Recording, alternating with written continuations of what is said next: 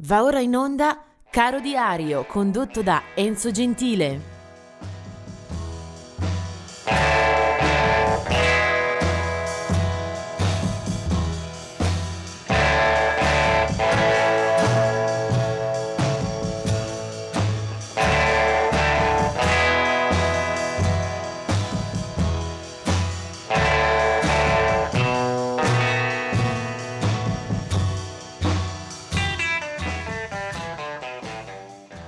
trentuno marzo si chiude il mese e vediamo subito qualche data di eh, eventi luttuosi per questa giornata. millenovecentottantasei muore O'Kelly Isley, uno dei membri fondatori degli Isley Brothers. Aveva quarantotto anni, il decesso avviene nella sua casa di Alpine in New Jersey. Molti erano stati eh, gli hit eh, accumulati dalla band in un quarto di secolo, su tutti Shout e poi Twist and Shout eh, degli Isley Brothers. millenovecentottantacinque, millenovecentonovantacinque, scusate, muore eh, a ventitré anni una cantante messicana, Selena Quintanilla Perez, Eh, per tutti conosciuta come Selena. Aveva vinto un eh, Grammy Award l'anno prima per Selena eh, Live.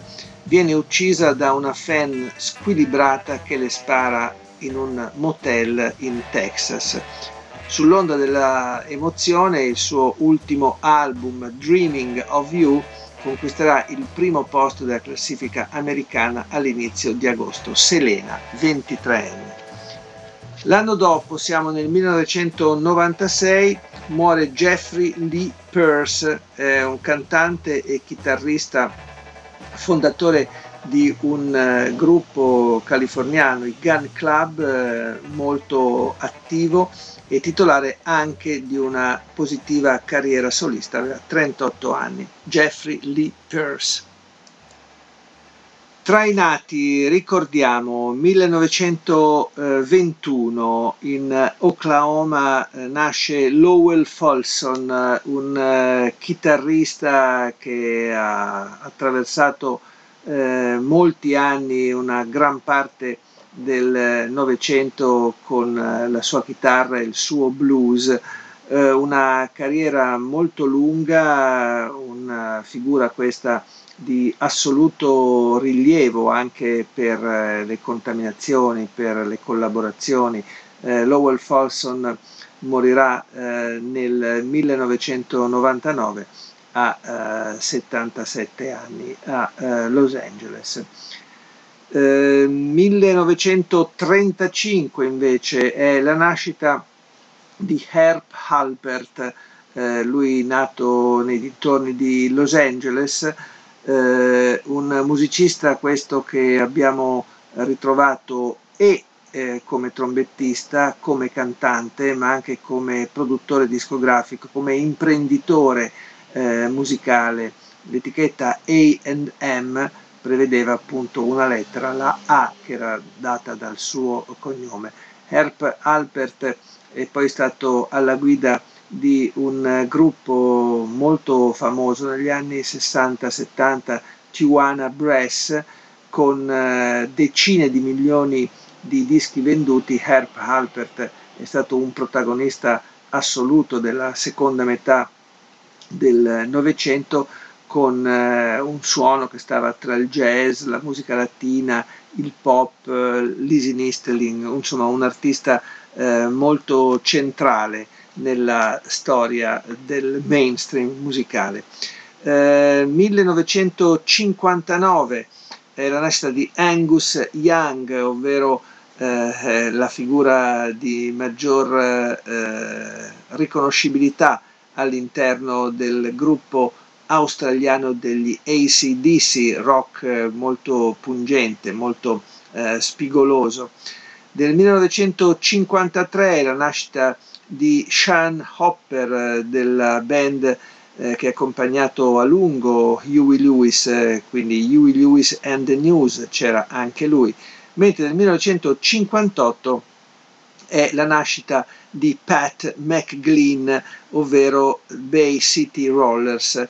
Mi sono perso, ma eh, me ne perdonerete, eh, del millenovecentoquarantaquattro è la nascita di eh, Thijs van Leer, ovvero un musicista del gruppo dei Focus eh, che abbiamo anche citato eh, negli scorsi mesi.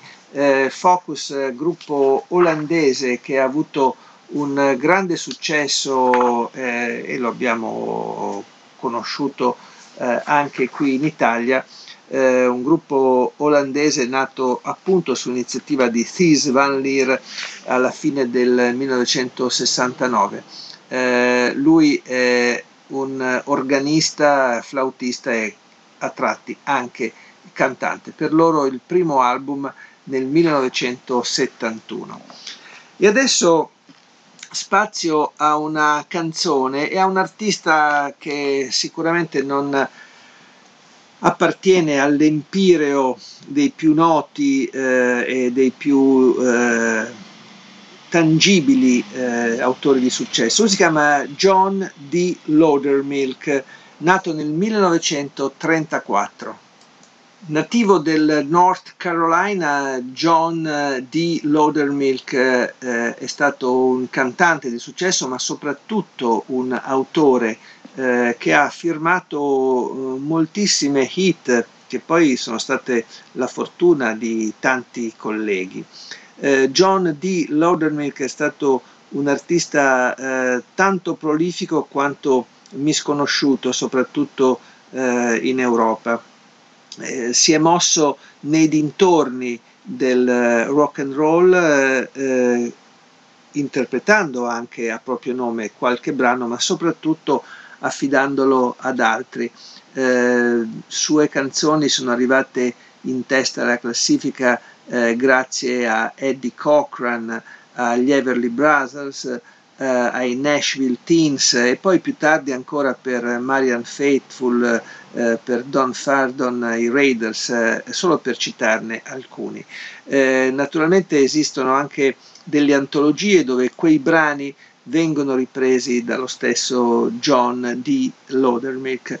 Ad esempio, il primo brano a dargli molte soddisfazioni ci rimanda addirittura al millenovecentocinquantasette, eh, che si intitola Sitting in the Balcony. Eh, la voce, in questo caso la ascoltiamo, è del suo autore, una canzoncina breve, molto agile, simpatica, che eh, ha un grande eh, riscontro eh, soprattutto negli eh, Stati Uniti.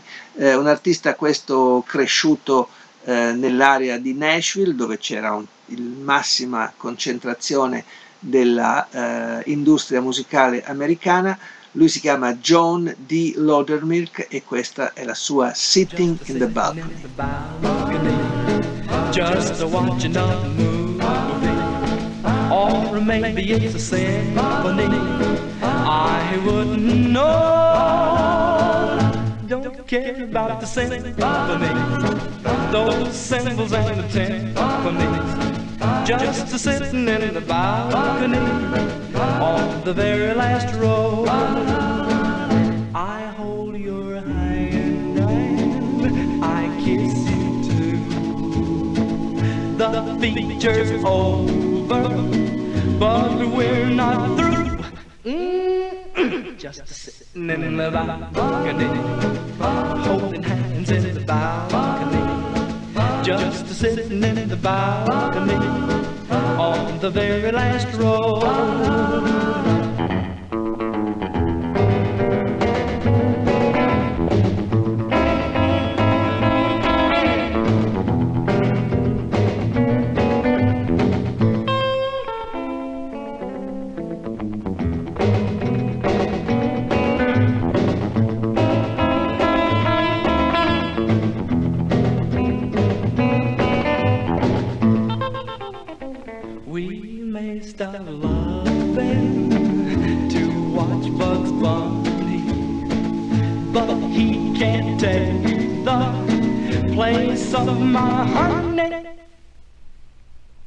sitting in the balcony, just smooching in the balcony, just a sitting in the balcony, on the very last row,